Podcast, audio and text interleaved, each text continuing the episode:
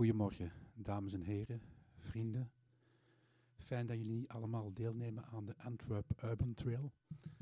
Of dat de Antwerp Urban Trail jullie niet heeft tegengehouden naar hier te komen. Want dat was blijkbaar toch niet zo gemakkelijk, zeker met de auto. Um, misschien is dat daar ook mee heeft te maken, de gemiddelde leeftijd van de sprekers en het publiek. Um, ik heb daar geen, of wij hebben daar geen statistieken van bijgehouden. Er wordt er iets toegefluisterd uit de coulissen, ik ga dat niet zeggen. Maar vandaag is die gemiddelde leeftijd van het publiek lichtjes gedaald en van de sprekers fors gedaald. Want het is ook een record. We hebben denk ik de allerjongste spreker, spreekster ooit hier in de Notteboomzaal, Laura de Schepper. Zij studeert ook nog. Ze heeft eerst uh, film- en theaterwetenschappen gestudeerd en zij studeert nu nog cultuurmanagement. Ah, daar zit een vreemde knik in, heeft te maken omdat die sokkel de rand van het podium stond. Dit is beter. Ja, er zat zo'n soort van tremble in. Oké. Waarom heb ik Laura gevraagd? Dus zoals u allicht weet gaat de reeks over nieuwe media. Het eerste deel, het voorjaar, gaat hoofdzakelijk over de nieuwe media van vandaag, digitale media. In het tweede deel van het jaar zullen we dan kijken naar de, het, medium van de boekdrukkunst en de uitvinding van de boekdrukkunst en hoe dat, dat toen de, ons wereldbeeld heeft, heeft veranderd. Um, ik heb een aantal sprekers uitgenodigd die dat bekijken vanuit een soort van global vision. Specialisten zoals verleden keer nog Dominique Dekmin van de Standaard, een absolute, laten we zeggen, referentie. De man schrijft ook elke week in de Standaard zijn column over, over dat thema. Maar ik wilde ook echt iemand horen die daar middenin zit. En ik kende Laura dan ook via de sociale media en de manier waarop ze ermee omgaat vind ik zeer origineel en denk ik ook typisch voor haar, voor haar generatie. Dus ik wou dat ook eens van binnenuit horen. En het interessante ook in het eerste gesprek dat we hebben gevoerd over de lezing, zei, zij meteen van ja, wij millennials, wij gebruiken die digitale, digitale media toch alweer anders dan de jongeren. De mensen die jonger zijn dan ons, die daar gewoon volop in opgegroeid zijn, die totaal niks anders niet meer kennen. Dus dat vind ik al een heel interessante um, visie en een heel interessante uh, standpunt. Misschien dat we daar vandaag nog iets meer over zullen horen. Ik kijk nog even op mijn lijstje of ik niks belangrijk vergeet. Wat ik dan ook heel mooi vind in het verhaal van Laura de Schepper is dat ze op dit moment, ook omdat ze nog studeert, eigenlijk die drie dingen combineert. Dus niet alleen de, de theorie, want er is ook een hele duidelijke theoretische achtergrond die ook in de lezing ter sprake zal, zal komen. Ik heb de PowerPoint al eens kunnen bekijken. Maar er is ook de praktijk. Dus zij is ondertussen ook al via stages maar aan het werken en zij is momenteel zakelijk coördinator van het kunst, een podiumfestival Bataar.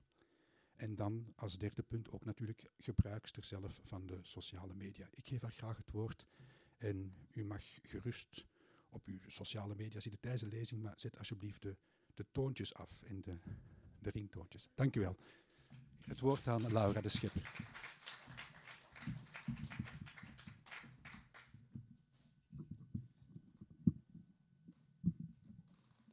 Zo, zeer goedemorgen. En Koen, bedankt voor die mooie introductie. Ik ben zeer blij om hier vandaag te mogen staan. Ik moet wel zeggen, deze zaal is uniek. Het eerste waaraan ik aan dacht toen ik um, vorig seizoen enkele lezingen heb bijgewoond, was aan Harry Potter. Ja, jullie lachen. Wie in deze zaal heeft ook aan Harry Potter gedacht de eerste keer dat hij of zij hier kwam? Mag ik enkele handen zien?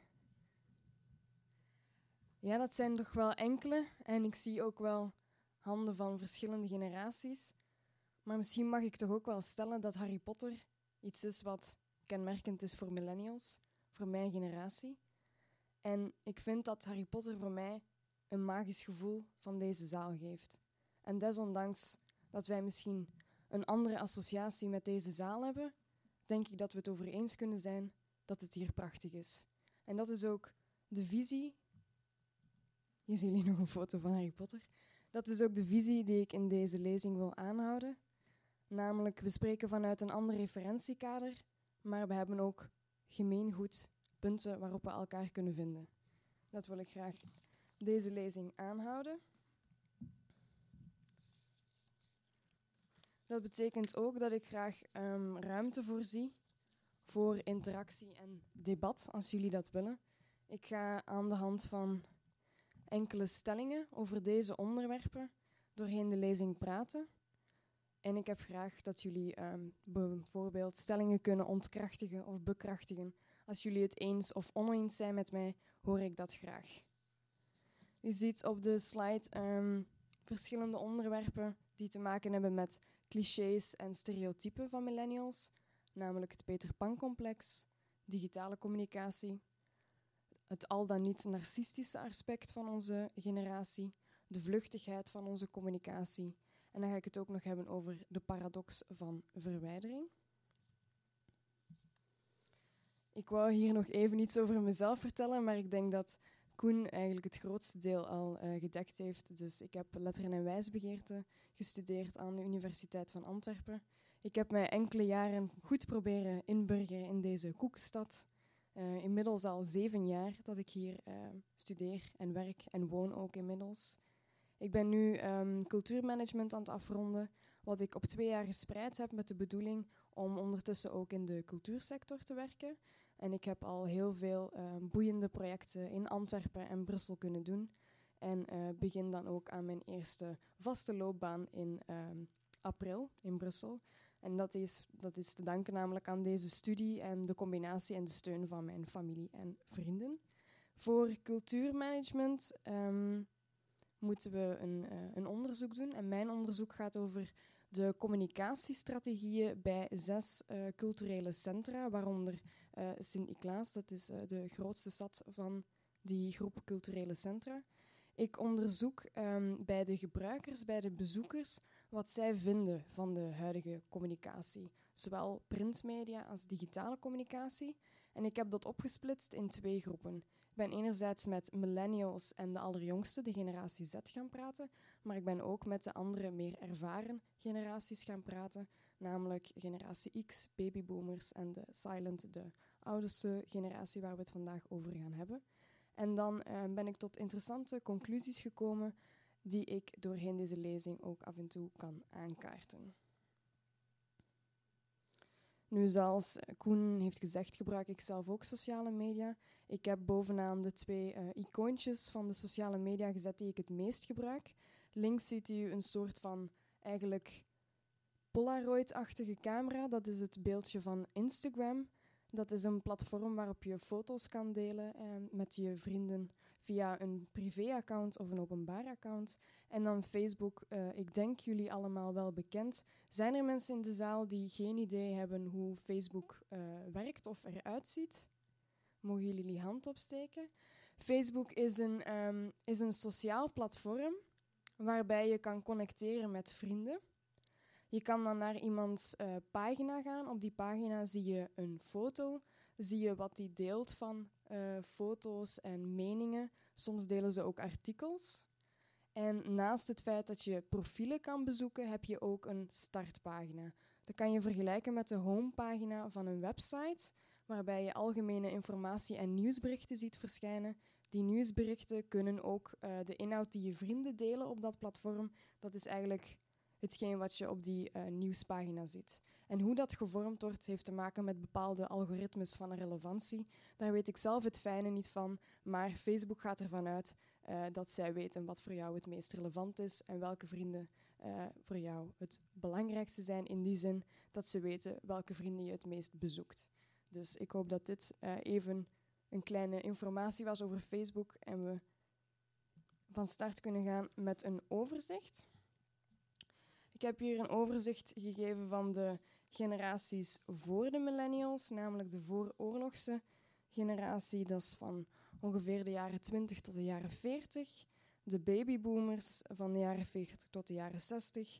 De generatie X van de jaren 60 tot eind jaren 80. Ik heb verschillende uh, punten in die blauwe, bordeaux, groen en gele stroken samengevat om even een verandering en evolutie tussen die uh, generaties te schetsen. Ik wil erop duiden dat dat zeer algemeen is en dat dat natuurlijk niet voor iedereen binnen die groep hoeft te uh, spreken.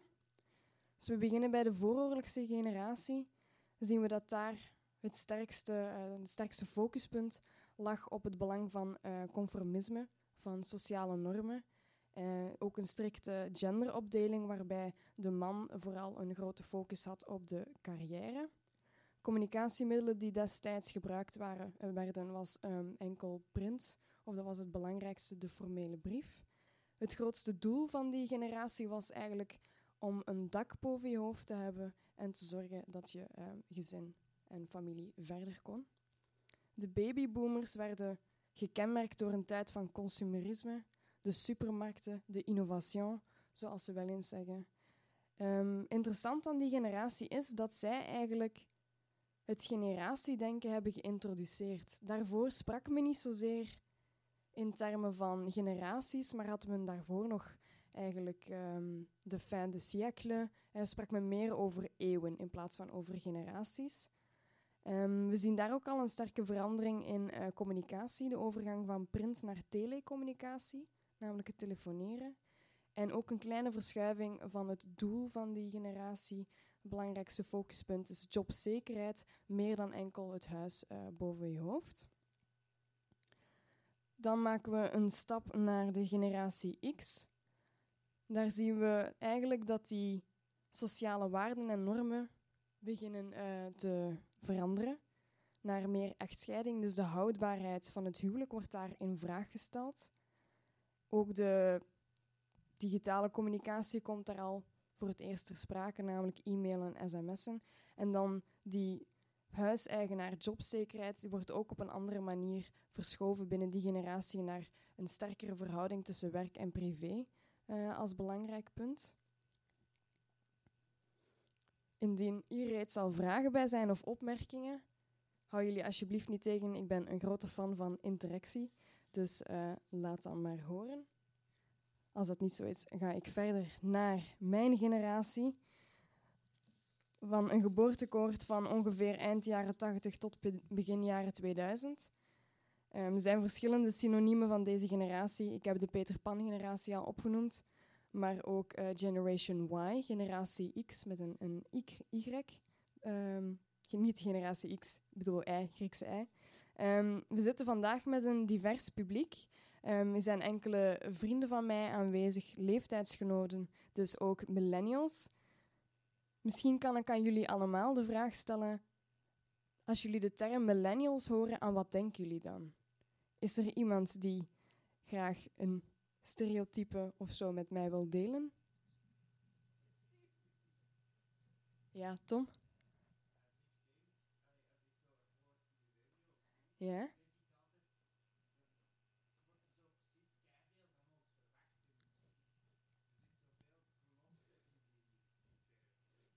Ja, keuzestress kunnen we het zo ook een beetje noemen. Veel keuzes, veel mogelijkheden. Nog iemand die daar iets aan wil toevoegen? Vluchtigheid. Binnen deze, leef, uh, binnen deze lezing zeer gepast natuurlijk. Vluchtigheid. Nog iemand?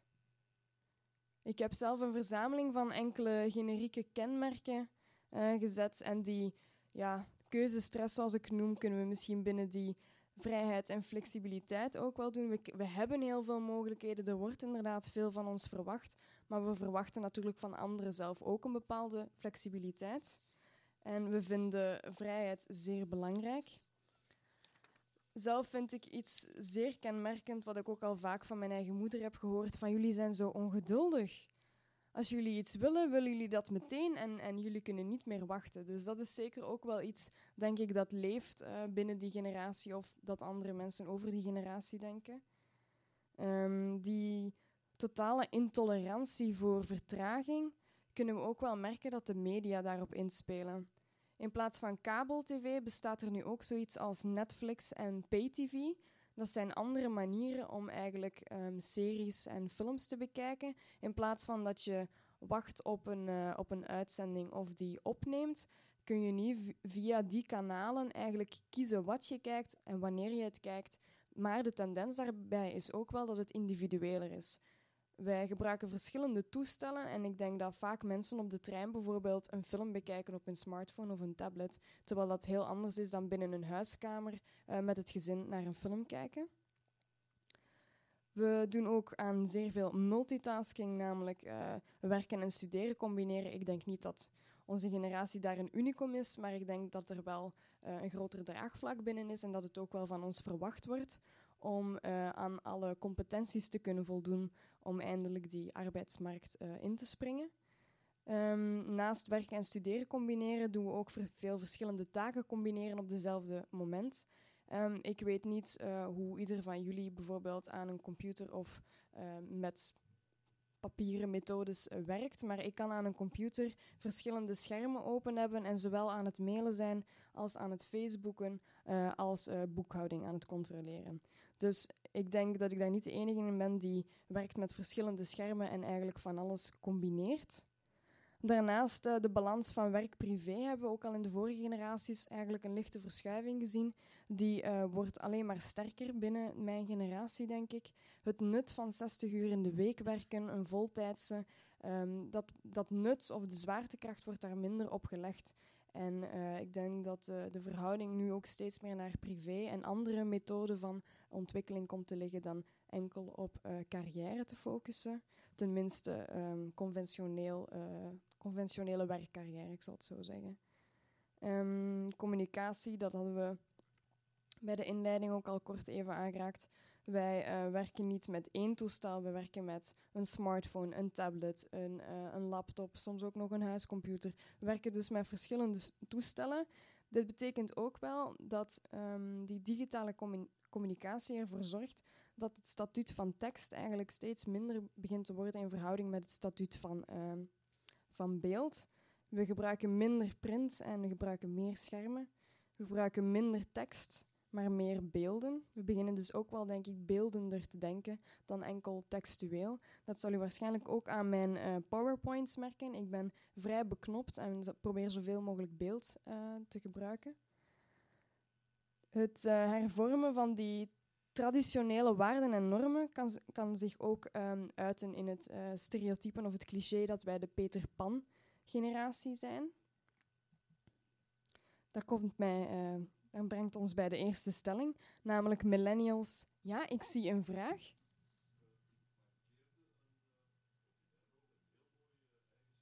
Ja?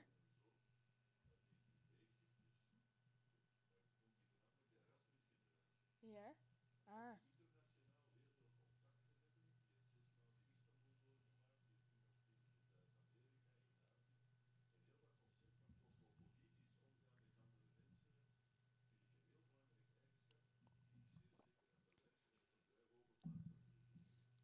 Ja, ik denk dat ik het daar zeker mee eens ben. En misschien dat er een bredere koepel, als we even teruggaan, een bredere koepel had mogen staan boven die vrijheid en flexibiliteit. Want uiteindelijk zijn wij wel, denk ik, de eerste generatie die in een geglobaliseerde samenleving is gesmeten, zal ik zo maar zeggen. En ik denk dat Erasmus en de kans om van verschillende culturen en um, ervaringen te kunnen genieten, dat dat wel een heel groot uh, aspect van onze generatie is. Dus dank u wel voor die toevoeging. Ja, nog een reactie?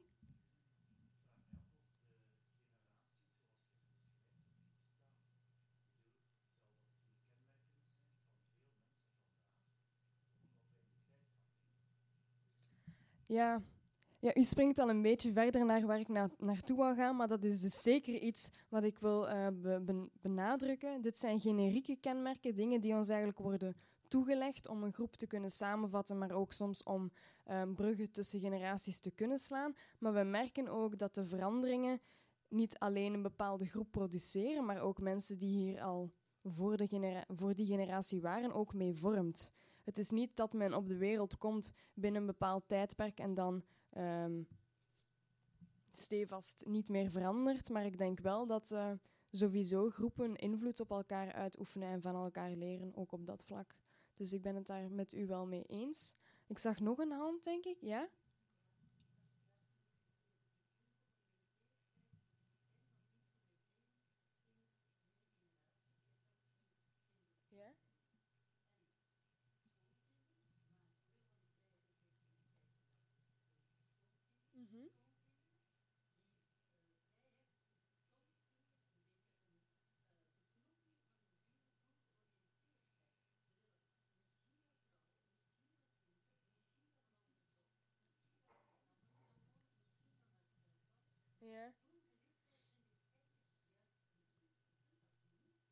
En binnen een professionele sfeer?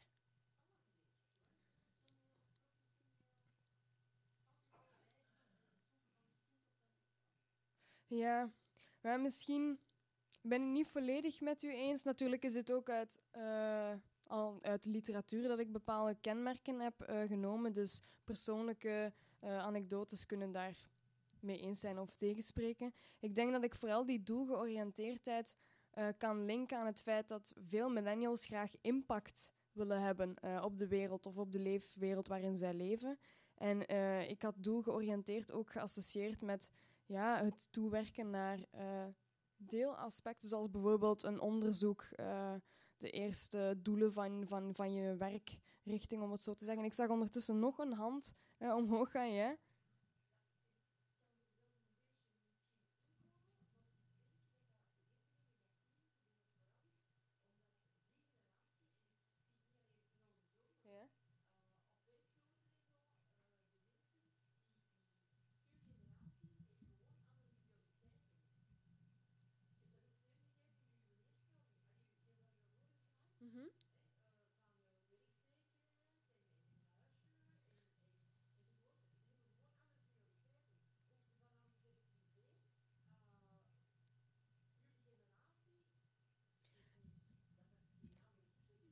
Ja. Ja.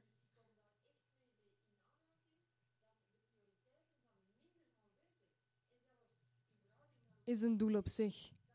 Ja.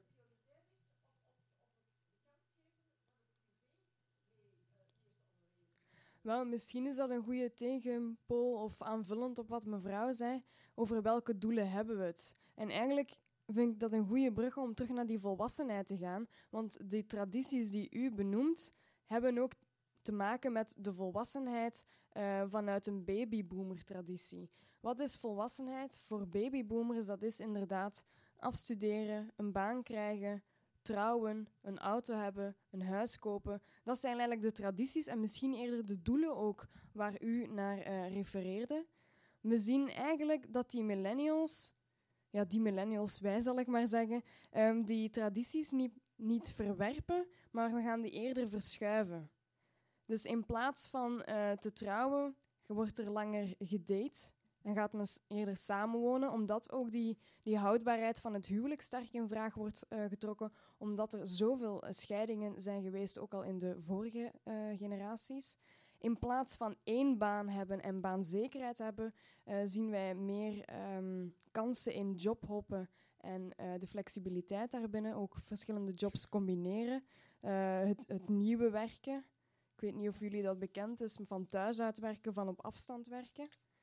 En bijvoorbeeld auto's, wat vaak binnen een babyboomer-traditie komt bij het hebben van een baan, hè, om naar je baan te kunnen gaan, ook om het gezin eigenlijk te ondersteunen.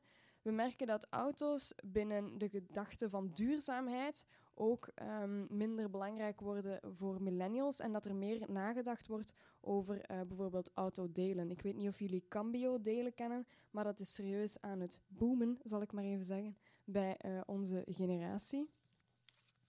Daarnaast hebben we ook het aspect van een huis kopen.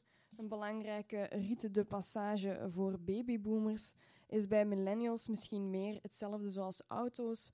Um, krijgt dat een andere invulling. Langer samenwonen, ook met vrienden, in plaats van alleen te wonen. Niet per se een partner hebben uh, met mensen die je niet kent. Zoals ze in, in Amerikaanse termen zeggen, uh, roomies zoeken om de kosten te kunnen delen uh, langer huren. Het is ook, er is een mindere noodzaak om zich op één plek te vestigen. Net, zo, net met het feit dat meneer ook zei dat we in een geglobaliseerde samenleving werken, uh, wonen en dus ook kunnen werken van op afstand.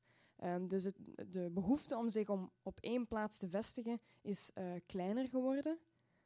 Daarnaast hebben we, dat hangt ook samen met die huizen, een, een um, groeiend wantrouwen in investeringen en in de beurs. Um, dus we zijn minder geneigd om uh, daaraan te beginnen. Natuurlijk is onze generatie nog vrij jong. Dus niets wil zeggen dat deze verschuiving van traditie letterlijk gewoon verschoven wordt. Um, en dan de laatste kinderen. Uh, dat is een onderwerp dat wij thuis ook wel eens bespreken. Want dat is een onderwerp waar nog een groot deel van mijn generatie eigenlijk nog niet is. Um, en dan de andere helft van de millennial generatie misschien wel. En volgens vergelijkend onderzoek tussen generatie X en generatie um, millennials zou eigenlijk, denk meer dan de helft ehm, van de millennials geen kinderplannen tot zover hebben op het moment dat dat onderzoek eh, is gebeurd.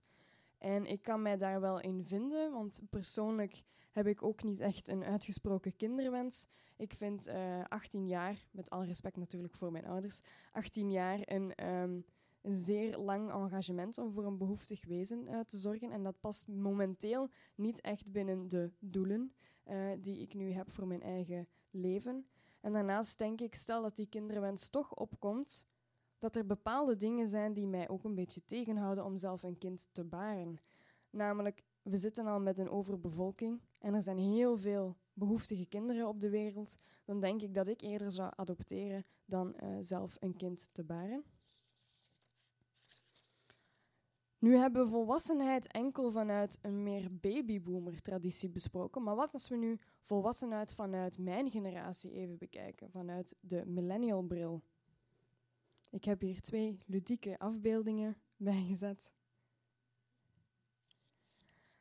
Als we volwassenheid aan de hand van millennials bekijken, dan gaat het niet zozeer over riten de passages, overgangsrituelen, maar eerder over ehm, persoonlijke vaardigheden en kenmerken zoals plannen, zelfstandig zijn, zelfstandig huishouden, niet alleen voor de vrouw, maar ook voor de jongens, en uh, rekeningen betalen, groenten kopen, wekelijkse groenten eten. Dat is iets dat vaak op, uh, op het internet in dergelijke plaatjes terugkomt. Dus het gaat niet meer zozeer om die babyboomer doelen, maar er is een verschuiving en een verandering in de blik over wat uh, volwassenheid is. Dat ben ik. 25 jaar geleden, nou ja, 24 jaar geleden. Um, ik weet niet uh, of jullie deze opdeling al eens gehoord hebben, maar um, digital native, dus de digitale inboorling versus de immigrant, dat is een opdeling die wel eens gemaakt wordt tussen de uh, millennials en postmillennials en alles wat voor deze generatie komt. Ik had graag wat dieper ingegaan op dat stereotype beeld. Want vaak wordt er van millennials wel eens gedacht dat, het, uh, nou ja, dat ze dus een snellere adaptatie hebben met uh, nieuwe technologieën, waar ik het wel mee eens ben. Um, maar die, die opdeling zelf wordt eigenlijk samengevat door uh, Sweeney in 2006. Ik heb een vertaling gemaakt en die gaat als volgt. Millennials zijn moedertaalsprekers van deze nieuwe digitale consumentgerichte vlakke instant bevredigende wereld. Alhoewel sommige oudere generaties sneller aanpassen, zullen zij altijd immigrant blijven en nooit even competent, vindingrijk of natuurlijk zijn als de millennial inboorlingen van deze nieuwe cultuur. Ik heb daar een stelling van gemaakt van die uh, opdeling. Iedereen die voor die millennial generatie geboren werd, blijft altijd een immigrant op vlak van digitale communicatie. En weer uh, gevolgd door een ludiek beeldje. Wie van jullie is het hier mee eens of niet? Of wil iemand hier graag iets aan toevoegen? Laat het mij zo zeggen, ik ben het hier niet mee eens. Ik vind het een zeer onnatuurlijke opdeling.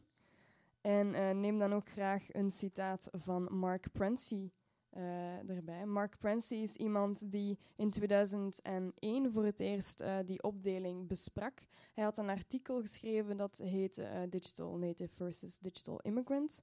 En hij is daar later op dat onderscheid op teruggekomen in 2009. En hij zegt dan: Het onderscheid tussen digital natives en digital immigrants zal minder relevant worden.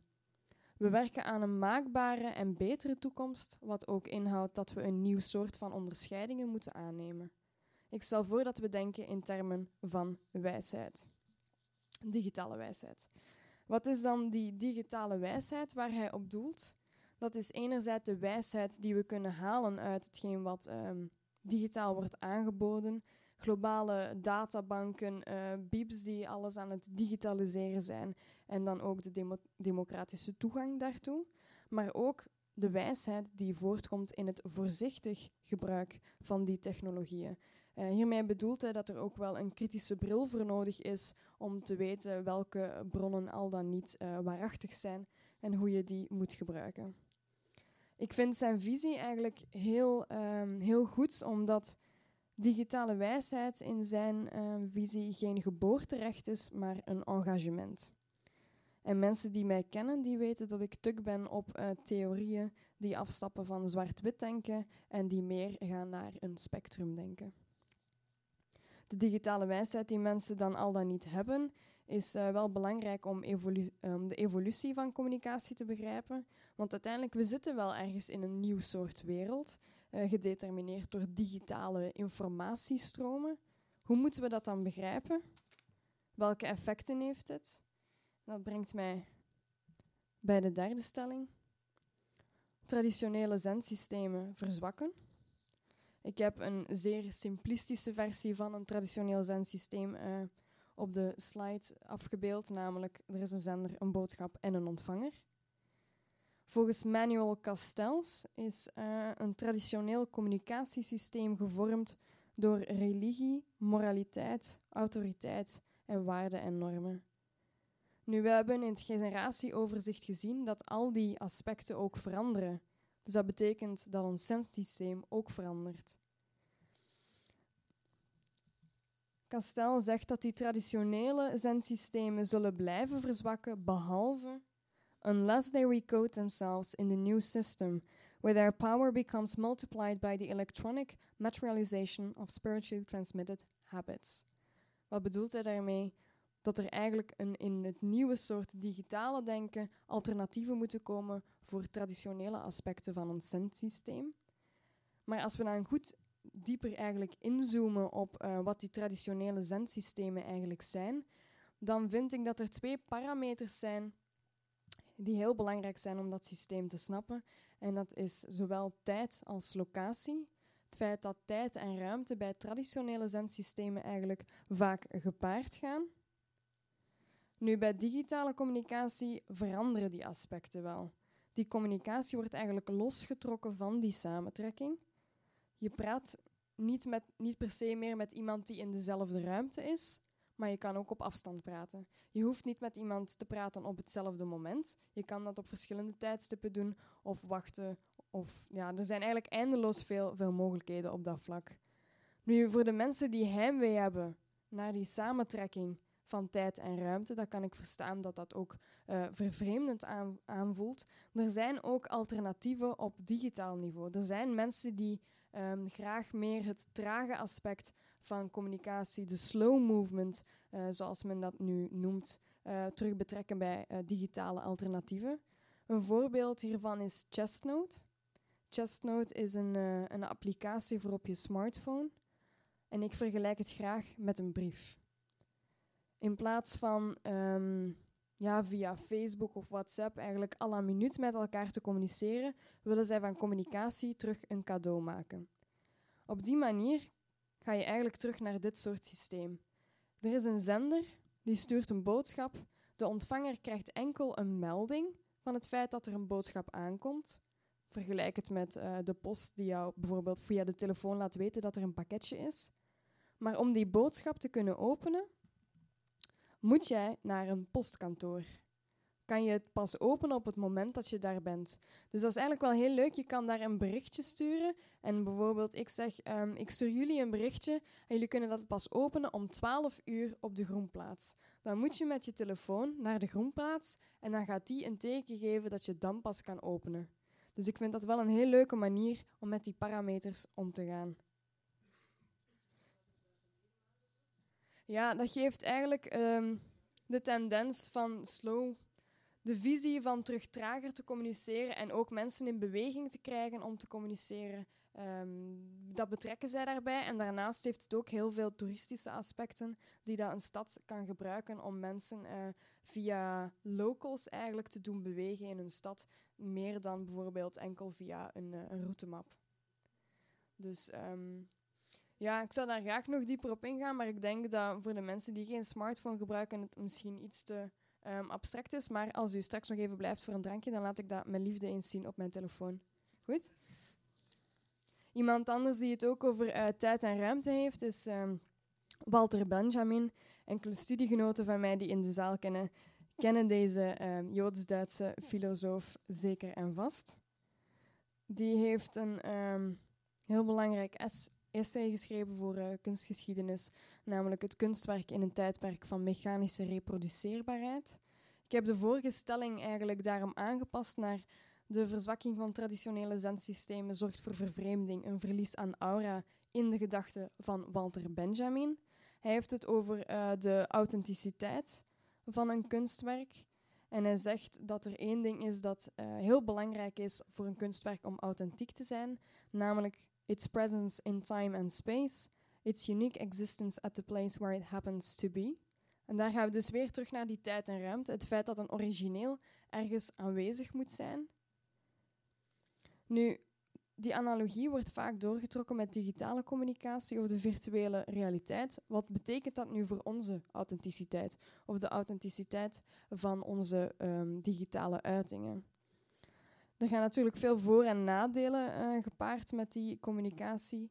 Ik denk uh, dat hier waarschijnlijk nog veel aanvullingen op zouden kunnen komen, positieve punten zijn, vind ik zeer belangrijk. Het feit dat we in noodsituaties sneller kunnen reageren. Niet alleen in grote noodsituaties, maar ook in de kleinere. Dus de drempel wordt op veel vlakken verlaagd om te communiceren. Het feit dat je veel sneller interactie kan hebben met je mensen en niet per se um, dezelfde tijd of in dezelfde ruimte moet zijn. Je vangnet is niet alleen maar afhankelijk van uh, familie of uh, met wie je getrouwd bent. Het is ook zeer democratisch. Uh, in die zin dat als je toegang hebt, daar wil ik wel een nadruk op leggen, als je toegang hebt, is het democratisch. Als je geen toegang hebt, is het niet democratisch. Um, maar ik denk dat het heel belangrijk is dat online, in de virtuele realiteit, veel taboes, de drempel wordt serieus verlaagd. En daar heb ik al veel positieve um, effecten van gezien. Natuurlijk zijn er ook nadelen, um, zoals we al gehoord hebben. We hebben keuzestress, misschien ook een overprikkeling. Vaak worden uh, sociale media ook wel gebruikt ter verdoving of uh, uit verveling. En dan de laatste is één die samenhangt met, die demo, met dat democratische aspect, namelijk uitsluiting. En ik heb hier uh, een foto bij gezet waarvan um, ik de context zelf mis. Maar um, het is geen geanceneerde foto, maar ik vond wel dat hij een goed beeld weergaf, weergeeft um, over hoe zoiets kan uitsluiten. Je ziet aan rechts op beeld iemand die niet bij het groepje hoort die rond de smartphone gecentreerd staat. Dus ik denk wel dat dat tot nadenken uh, stemt. Maar is uitsluiting dan direct een gevolg van die smartphones? Ik denk dat we het niet zozeer over die boeg moeten gooien, maar eerder moeten nadenken over het feit dat een smartphone, net zoals bijvoorbeeld een auto vroeger, een, een symbool is van sociale en economische status. En dat eigenlijk het instrument op zich misbruikt kan worden, maar het instrument op zich daar geen bedoeling mee had. Dus het is enkel democratisch voor degenen die het uh, zich kunnen veroorloven. Ik ben niet naïef en ik zie ook hoe uh, instrumenten zoals een smartphone dus een tool voor verdeling kunnen zijn. Daarom denk ik dat we moeten opperen voor een combinatie van traditionele en nieuwe zendsystemen, een waarin zij complementair zijn en niet exclusief. De foto's die jullie nu meteen uh, gaan zien in deze lezing zijn trouwens allemaal door mijn vader genomen. Waarvoor dank, vader.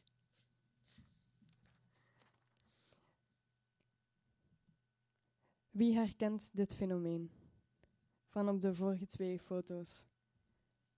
Ik zie geen handen. Is er niemand die dit. Ah. Ja, inderdaad, dat is een, uh, een selfie. Iets wat. Um, ja, een fenomeen dat wel al meerdere malen, denk ik, besproken werd in, in deze reeks. Uh, het wordt vooral geassocieerd met de millennials en de jongste generatie, maar wordt ook wel door andere generaties geadapteerd. Zeker als we het hebben over celebrities of zo brengt ons bij de vijfde stelling. Millennials en het gebruik van sociale media zijn een symptoom van narcisme. Wie is het daarmee eens? Michael, wil jij dat even toelichten?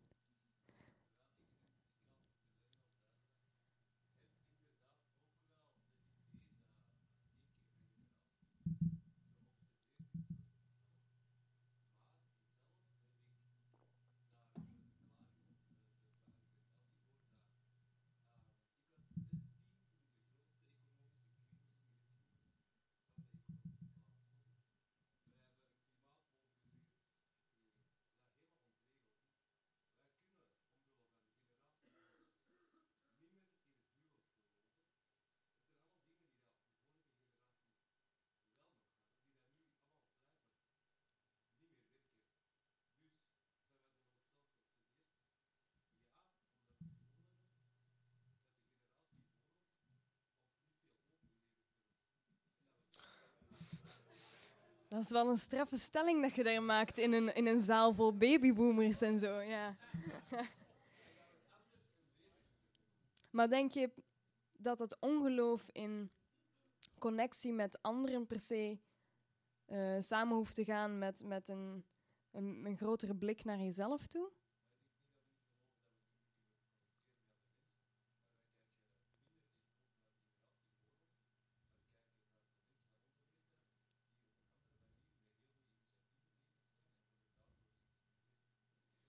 Ik, ik merk een zeker cultuurpessimisme ten opzichte van onze geschiedenis daar. Tom, jij wil daar nog iets aan toevoegen?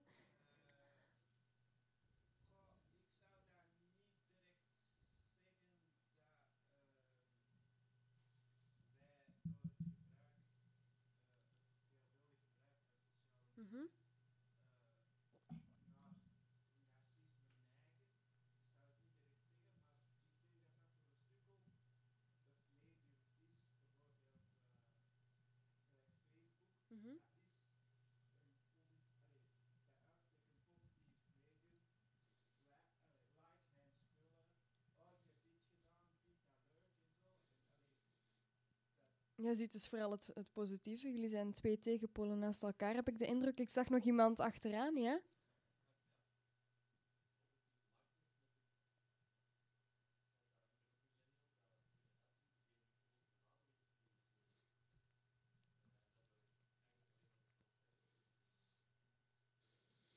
dat is eigenlijk een aspect dat ik zelf niet had meegenomen in de lezing, maar ik vind het wel heel interessant als argumentatie voor hoe, hoe millennials in elkaar zitten.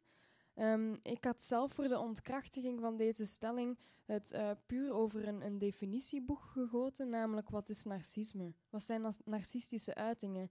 En ik denk dat wij als millennials de technologieën gebruiken die in onze uh, eerste 20, 30 jaar ontwikkeld worden om onszelf uh, te ventileren, om onszelf uh, expressie te geven. En ik denk dat de vorige generaties dat ook hadden, maar gewoon op andere manieren.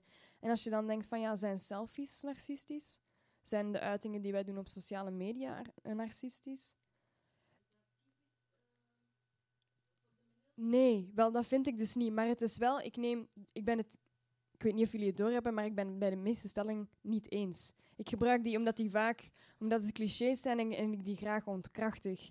Ik denk eigenlijk dat als we naar andere um, narcistische cliché-strategieën gaan kijken, dat die er altijd al geweest zijn op verschillende manieren. Ik bedoel, je hebt auteurs die dat um, autobiografische kenmerken verwerken in hun boek als literaire strategie. Je hebt acteurs die zichzelf spelen in films. Je hebt fotografen die ook zelfportretten doen en, en schilders en zo verder. Dus en dan nog zegt dat niet per se iets over iemand als persoon. Ik denk als je wilt zeggen, oh, dat is een narcistisch persoon, je beter aan de omgeving kan vragen of naar de omgeving van die mensen kan kijken, hoe dat zij dat percipiëren, in plaats van enkel naar de uiting. Ik denk dat het dan een connectie mist uh, met uh, andere uh, aspecten. Ik zag nog een vinger, ja?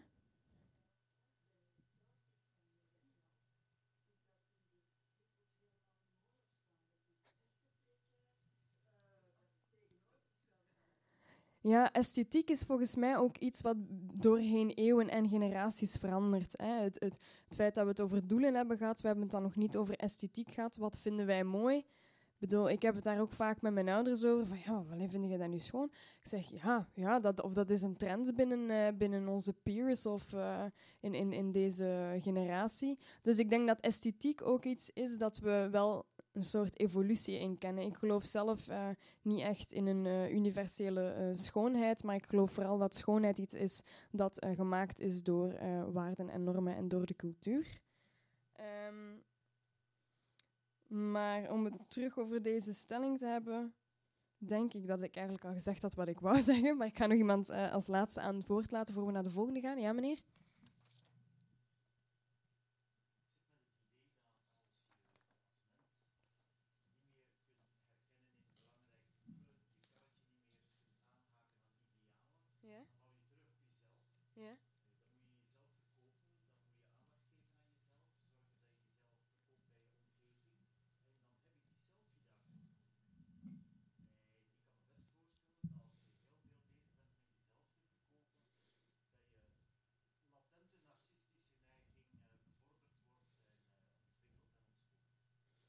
Ja.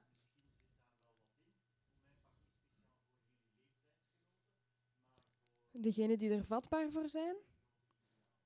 Ja, misschien dat de mensen die er vatbaar voor zijn dan wel eerder geneigd zijn om, om dergelijke ontwikkelingen tot uiting te laten komen. Eh, ik vind het interessant wat u zegt over profileren, want daar wou ik eigenlijk naartoe gaan. Dit ben ik op, eh, in de virtuele realiteit. Eh, links ziet u mijn Instagram-profiel en hoe ik mezelf ook tracht samen te vatten en ook te profileren. Um, ja, daar staan, het is wel een, een privé-account. Ik heb geen uh, openbaar account, dus het gaat niet, uh, Instagram gebruik ik niet in die mate dat ik uh, mij naar onbekenden toe wil profileren. Rechts ziet u mijn LinkedIn-account. Um, zijn er mensen die al van LinkedIn gehoord hebben? Ja, dat is ongeveer de helft van de zaal. Ik zal even kort toelichten. Dat is eigenlijk een uh, online sociaal platform waarin je je ervaring, je opleiding, uh, eigenlijk een soort van online cv. En op die manier kan je connecteren, vooral met een professioneel netwerk, uh, wat um, voor mijn generatie denk ik al zeer handig is gebleken, voor zij die het nog aan het opstarten zijn. Um, ja, die stelling, ik ben het weer al niet eens met die opdeling tussen echt of nep, een valse, een valse identiteit. Het is weer het een of het ander en zoals ik zei, wil ik liever naar een gradueel denken. Ik vergelijk eigenlijk de attitude die men online heeft, of in de virtuele realiteit, liever met rolpatronen. Wat zijn rolpatronen? Bijvoorbeeld een leerling op school gedraagt zich op een bepaalde manier. Een kind ten opzichte van de ouder gedraagt zich op een bepaalde manier. Een kind bij zijn leeftijdsgenoten. Er kan ook rolverwarring ontstaan wanneer je als middelbare schoolleerling aan bij de bakker staat aan te schuiven en je staat uh, naast je leerkracht. Dat zorgt voor een beetje verwarring, zodat beide uh, actoren niet goed weten hoe ze zich moeten gedragen. Nu, ik vind dat er ook een soort van rolpatronen op sociale media zijn. Elk platform heeft ook zijn eigen karakter, dat ook, ook een bepaald um, ja, patroon verwacht van de gebruiker. Maar um, voor mezelf kan ik mijn gebruik samenvatten uh, op, um, via drie termen. Namelijk, ik ventileer, ik connecteer en ik profileer. En het is ook afhankelijk van de karakteristieken van, van het platform natuurlijk. Uh, ventileren doe ik vooral um, over maatschappelijke thema's en soms uh, persoonlijke beslommeringen. Op Instagram ga ik dan foto's van uh, boeken tonen, um, soms ook selfies, persoonlijke uitjes. op Facebook deel ik vaak artikels of geef ik commentaar of verzucht ik mij over alle zaken in de wereld waar ik het niet over eens ben. Connecteren, daar bedoel ik mee je netwerk van vrienden, uh, zowel ook um, in het echt als digitaal onderhouden, interactie zoeken. Uh, met professionelen en kennissen ook uh, op verschillende netwerken met elkaar bevriend zijn. En dan de laatste die meneer ook al had aangehaald als link met narcisme, het profileren. Dat betekent dat ik ga nadenken welk deel van mij mag gezien worden en door wie. Ik zag nog een hand voor we naar de volgende slide gaan, ja?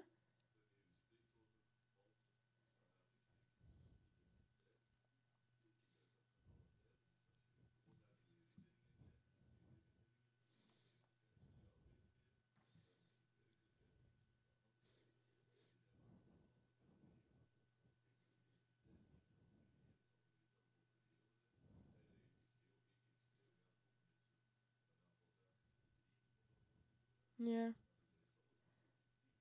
Ja, daarom wou ik het ook over die boeg van rolpatronen uh, gooien, omdat dat losstaat van virtuele realiteit. Dat gaat gewoon over het feit van hoe je gedraag je je in bepaalde situaties. En dat is dan misschien voor sommigen een versplintering van een identiteit, maar ik denk dat dat gewoon de realiteit is en weten wat op een bepaalde manier van je, van je verwacht wordt en hoe dat je daar ook zelf het voordeel van uh, kan uithalen.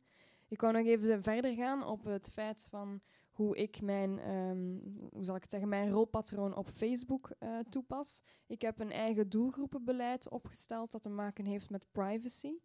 Ik, heb, um, ik segmenteer mijn inhoud op uh, drie niveaus. Namelijk, ik heb openbare berichten, ik heb berichten die enkel vrienden kunnen zien en dan heb ik berichten die enkel een select groepje kunnen zien. Die openbare dingen zijn iedereen die dat ook geen Facebook-account heeft, kan um, dat bijvoorbeeld via Google vinden. En um, dat is heel erg zeldzaam. Dat is dan een eigen activiteit die ik ga promoten, zoals bijvoorbeeld deze lezing. Die zal denk ik ook uh, openbaar gedeeld zijn. Uh, promotie maken. Dan heb je ehm, enkel vrienden. Dat zijn de vrienden met wie je geconnecteerd bent op Facebook. Die kunnen zien welke activiteiten en interesses ik heb. Ik deel dan foto's van boeken, eh, artikels, als ik naar een conferentie ben geweest, etc. Al die dingen laat ik aan hen weten. Dan heb ik de groep beste vrienden. En die maakt eigenlijk het grootste onderscheid met de andere twee groepen. Zij krijgen eigenlijk meer persoonlijke en huiselijke sfeerfoto's te zien. Uh, dat zijn voornamelijk dingen dat ik niet wil dat mijn collega's of um, ja, minder dichte kennissen van mij te zien krijgen, zoals vakantiefoto's of foto's met mijn lief. Zaken waarvan, ik vind dat alleen mijn dichte krinnen uh, zaken mee hebben. Um, ik hanteer ook een algemeen vriendenbeleid op Facebook, namelijk niemand wordt verwijderd vanwege hun ideologie. Wanneer een ideologie haak staat op die van mij, ga ik die persoon niet verwijderen uit mijn netwerk, omdat ik het belangrijk vind om verschillende meningen te zien en dan verruimt dat mijn eigen blik. Dit uh, aspect um, noemt men bridging en bonding, dus bruggen leggen en uh, banden onderhouden. Uh, op die manier laat ik eigenlijk Facebook representatief zijn voor het leven buiten mijn eigen bubbel. Dat vond ik wel een belangrijk aspect van mijn eigen gebruik van Facebook. Nog iets dat vaak wordt gezegd en ook een belangrijk ja, sfeerbeeld van, van deze lezing is het feit dat uitingen op sociale media vluchtig zouden zijn. Ik heb dan een citaat van de Poolse socioloog Sigmund Bauman, die um, eigenlijk tegengesteld zegt van wat ik van bridging en bonding vind.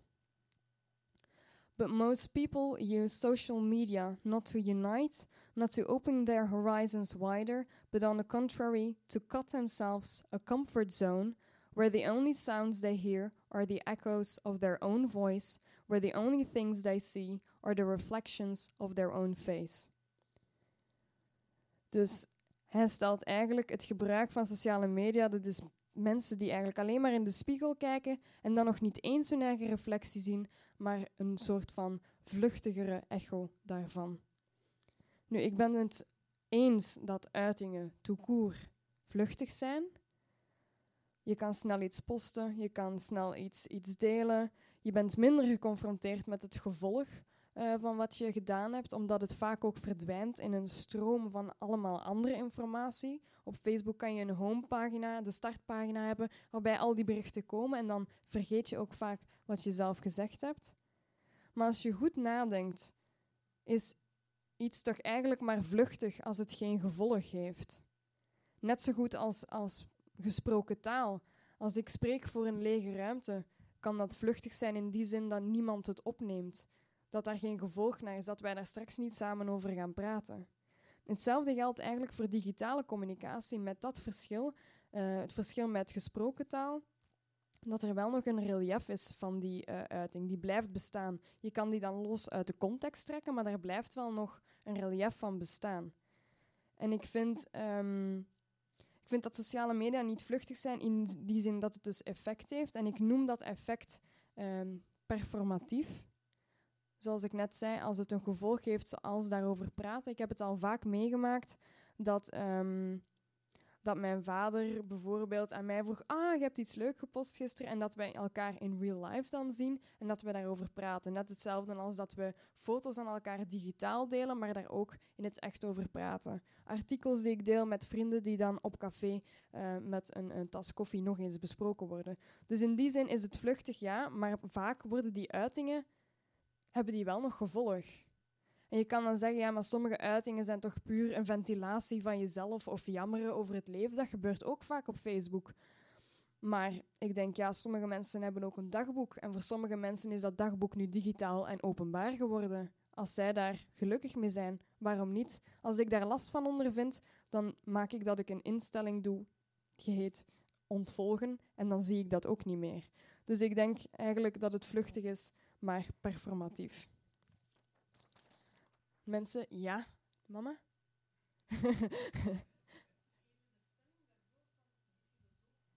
ja?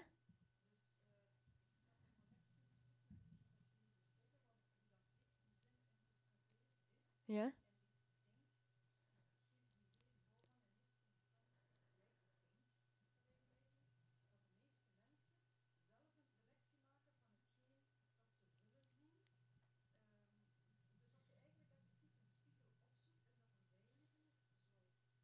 Het algemeen vrienden, ja.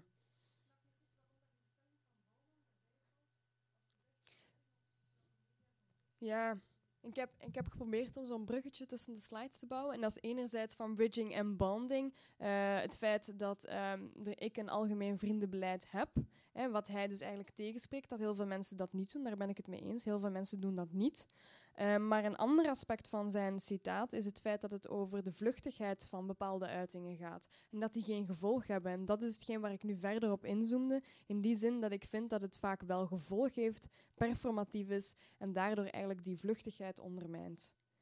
Um, maar over, om over dat algemeen vriendenbeleid nog even verder uh, in te gaan, dat is inderdaad mijn keuze. En ik doe dat ook omdat ik weet hoe Facebook werkt. Facebook zorgt ervoor dat bijvoorbeeld op vlak van nieuwsberichten, dat je alleen de nieuwsberichten krijgt die jij waarschijnlijk interessant vindt. Dus om van op Facebook natuurlijk een zeer actueel beeld te krijgen hoe, over hoe de wereld werkt. Nee, Facebook weet perfect wat mijn frustraties en mijn doelen zijn en speelt daar ook op in.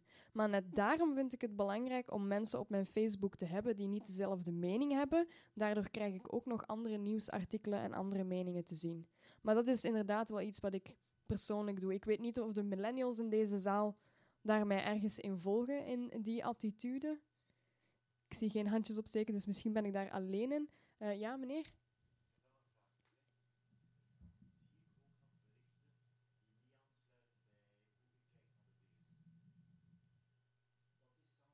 Ja, ja, ja.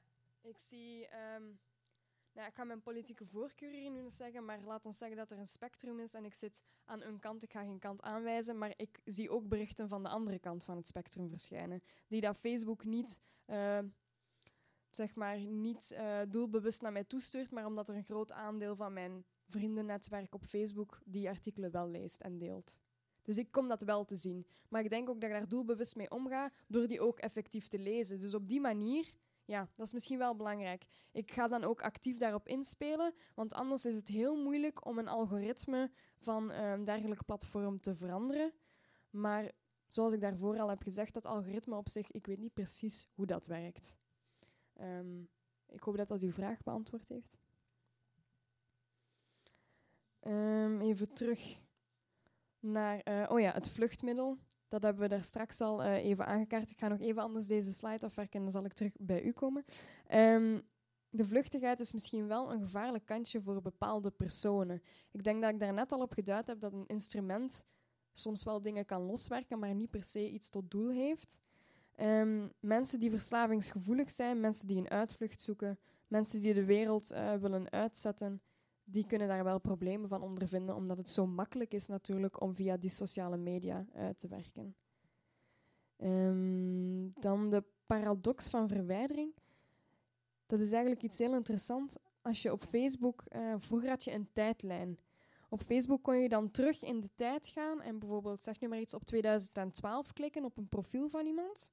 En dan gaan kijken wat hij in dat jaar gepost heeft van foto's, van tekst. En um, je kan soms denken van, als ik iets gepost heb, dan ben je niet meer bewust van het feit dat dat er is en heb je het idee dat eigenlijk iets weg is. Nu, andere mensen kunnen dat dan terug opzoeken. Je kan ook dingen uploaden op je eigen profiel en die achteraf verwijderen, maar dat wil niet zeggen dat dat van heel Facebook verwijderd is. Dat wil niet zeggen dat geen andere mensen jouw foto hebben opgeslagen. Dus eigenlijk weet je nooit wie jouw materie heeft. Dus dat is wel iets waar we ons van bewust zijn, denk ik, als generatie, dat iedereen alles kan hebben wat je online plaatst. Daarnaast iets wat die paradox van verwijdering ook goed uh, aanduidt, zijn de rechtszaken uh, over privacy-schending. komt vaak voor dat een, uh, een persoon een bepaald onderwerp van het internet gewist wil zien. En dan springen de media daar ook op. En dat heeft eigenlijk het effect dat de bron misschien wel verwijderd is, maar het onderwerp dat die persoon verwijderd wil zien, komt via de media toch nog bovenaan in je Google-machine terecht. En dat is eigenlijk wel een uh, paradox die we vaak vinden in de virtuele realiteit. We zijn bij de laatste stelling aangekomen, namelijk Facebook is de nieuwe plek voor rite de passage, overgangsrituelen. Ik heb daar een foto van een babytje bij gepost, omdat ik daar um, twee verschillende rituelen met jullie wil bespreken. Enerzijds eh, gaat het over het feit dat Facebook ook een plaats voor gênante momenten kan worden. Er is zo'n moment, misschien wel bekend voor generatie X en millennials, moment dat je je nieuw lief mee naar je, naar je ouders neemt en zij uh, de, de foto's van enkele jaren terug of de babyfoto's laten zien, de fotoalbums open doen en je denkt, oh nee. Nu, dat kan op Facebook ook gebeuren. Die tijdlijn waar ik het daarnet over had, kan je naar het begin van je gebruik eigenlijk teruggaan. En dan kunnen andere mensen een foto bijvoorbeeld van mij toen ik 16 was liken of daarop reageren. Wat doet het algoritme van Facebook? Die zet die foto terug bovenaan op de startpagina. Al jouw vrienden denken dan, oh dat is leuk, foto van Laura als puber. Maar die had wel een beetje dikke wangetjes. Dat soort dingen en dan denk ik, oh, eigenlijk had ik dit liever willen vermijden. Dus op dat moment denk ik terug aan, ja, dat is wel vergelijkbaar met, met een soort van ander typisch ritueel dat we eh, in de familiale sfeer kennen. Facebook is eigenlijk een soort van het private, het persoonlijke een beetje online gezet en dat heeft verschillende riten te passages uh, als gevolg. Een ander ehm, ding waarom ik uh, een babyfoto hierop wou zetten, is de tendens van sharenting. Dat is een samentrekking van um, sharen en parenting, namelijk het uh, delen, het gebruik van sociale media en het opvoeden van je kinderen. Een groot deel van de op opvoeding van, van ouders, van denk voornamelijk generatie X, maar ook wel bepaalde babyboomers, uh, verschuift naar um, sociale media. Beginnen te vertellen en te delen over ervaringen met het kind, foto's te delen. Er is zelfs een bekende Vlaming die heel veel um, dingen heeft verteld over haar kind op Facebook en daar ook een uh, nog grotere bekendheid mee heeft vergaard. Maar dit stemt mij wel tot vragen. Heeft het kind hier wel toestemming voor gegeven? Weet hij op welke manier die virtueel vertegenwoordigd wordt? Ik denk dat we hier wel moeten pleiten uh, voor een andere omgang uh, op vlak van privacy ten opzichte van kinderen die zich eigenlijk niet bewust zijn hoe zij virtueel vertegenwoordigd worden. Een andere, ander belangrijk iets is denk ik um, wat samengaat met mijn generatie is dat wij het fenomeen seriële monogamie hanteren in plaats van monogamie één partner voor het leven. Dat betekent dat wij verschillende liefjes, verschillende partners in ons hele leven hebben. Maar al die fijne nieuwe interacties gaan ook gepaard met hartzeer. En hoe ga je daar dan virtueel mee om? Want als je elkaar op Facebook hebt, dan um, dan ben je eigenlijk de hele tijd je herinnerd aan wat je gedeeld hebt met elkaar. En ik vind dat op een bepaalde manier eigenlijk invasiever dan uh, herinneringen die je aan een plaats hebt. Want die, zijn, die zitten in je hoofd en kunnen wel een, een, een vereeuwiging op een muur of op, op, een, ja, op een voetpad of weet ik veel wat hebben. Maar Facebook is heel invasief. Die toont een foto, die toont al jullie gesprekken die jullie online, alle liefdesbetuigingen, alle ruzies misschien die dat jullie online hebben gehad. Dus dat is heel moeilijk. Nu, wat doen heel veel mensen die dat uit elkaar gaan, die verwijderen elkaar van Facebook. Wat gebeurt er dan? Al die interacties, al die foto's, die zijn weg. Die zijn compleet van uh, Facebook uh, verdwenen. Natuurlijk heeft Facebook daar wel een tussenpoortje voor gevonden. Als je terug de tijd hebt gevonden om met elkaar in connectie te komen, ook op Facebook, komen al die interacties terug op de plaats van oorsprong op Facebook en zijn ze eigenlijk niet verloren. Maar ja, dat wil niet zeggen natuurlijk dat dat bij alle mensen die uit elkaar gaan en elkaar verwijderen op Facebook ook effectief het geval is. Facebook is eigenlijk ook een plek geworden voor collectief vrouwen. Als er iemand overlijdt, dan wordt dat direct gevolgd door een een, golf van steunbetuigingen, uh, steunbetuigingen à la minuut. Wat ik echter onheimlich vind, is dat die uitingen van die persoon of, of dat profiel, dat die zichtbaar blijven. Die worden vaak niet ontbonden, de profielen van de personen die overleden zijn. Dit betekent dat veel mensen met wie die persoon geconnecteerd was, veel mensen gaan terug naar dat profiel om te rouwen, om herinneringen te delen, om hun verdriet kwijt te kunnen. Maar wat ik wel soms, wat soms wel vreemd aanvoelt, is het feit dat een partner of familielid dat profiel onderhoudt. En niet alleen passief dat onderhoudt, maar ook actief berichten gaat delen of foto's erbij gaat opzetten. Dit betekent in wezen dat ik op mijn smartphone of op mijn computer een melding kan krijgen dat persoon X, die overleden is, een actie deed. Dus dat geeft een zeer vreemd gevoel als iemand net overleden is of gewoon te koer overleden, dat je die naam ziet en dat die een actie doet. Maar desondanks het feit dat het onheimelijk is, vind ik het ook wel mooi dat een, een, een profiel van een overleden persoon eigenlijk een, een grafplaats is geworden voor collectief rouwen, waar mensen elkaar kunnen helpen. In eerste instantie dus vreemd, maar vooral wil ik de nadruk leggen op troost en hou vast. En zoals bij alles geldt hier uh, voorzichtige matigheid. Net zoals iemand die niet van de grafsteen uh, weg te krijgen is en wegkwent van verdriet, geldt hier hetzelfde met digitaal rouwen. Het helpt en het kan je doen herinneren, maar niet jezelf verliezen aan iets wat in realiteit geen origineel meer heeft. Op die manier hebben we eigenlijk een cirkel gemaakt. De aandachtige luisteraar heeft misschien het belang van tradities en rituelen in deze lezing gehoord. Ik grijp daarom graag terug naar het citaat van Castells over hoe traditionele zendsystemen eigenlijk op alternatieve manier kunnen uh, voortleven namelijk die spiritually transmitted habits. Even samengevat hoe wij die lezing hebben gedaan. Tradities en rituelen die krijgen een andere plaats via de nieuwe technologieën. Dus niet zozeer een verwerping, maar wel een verandering en verschuiving van um, belangrijke familiale waarden ook, zowel als riten de passages. Ik hoop dat deze lezing enkele vooroordelen en stereotypen heeft te weten nuanceren, als ook ons allen een positiever beeld uh, te kunnen geven van generaties aan de hand van uh, cyclusdenken. In deze lezingreeks wil ik graag degene zijn die dystopische gevoelens kan verzachten en die meer kleur kan brengen aan een zwart-wit denken rond millennials of sociale media. Dat voordelen en nadelen altijd gepaard gaan met verandering, maar dat gezond verstand en kritisch denken altijd een must zijn. Ik kan uh, hier afsluiten. Voor degenen die straks graag nog een, uh, een afsluitertje hebben, heb ik nog een speciaal millennial dingetje dat ik na de outro en voor het drankje nog kan toelichten. En als er nog vragen zijn, ga ik graag nog met jullie in gesprek uh, in de foyer. Alvast bedankt.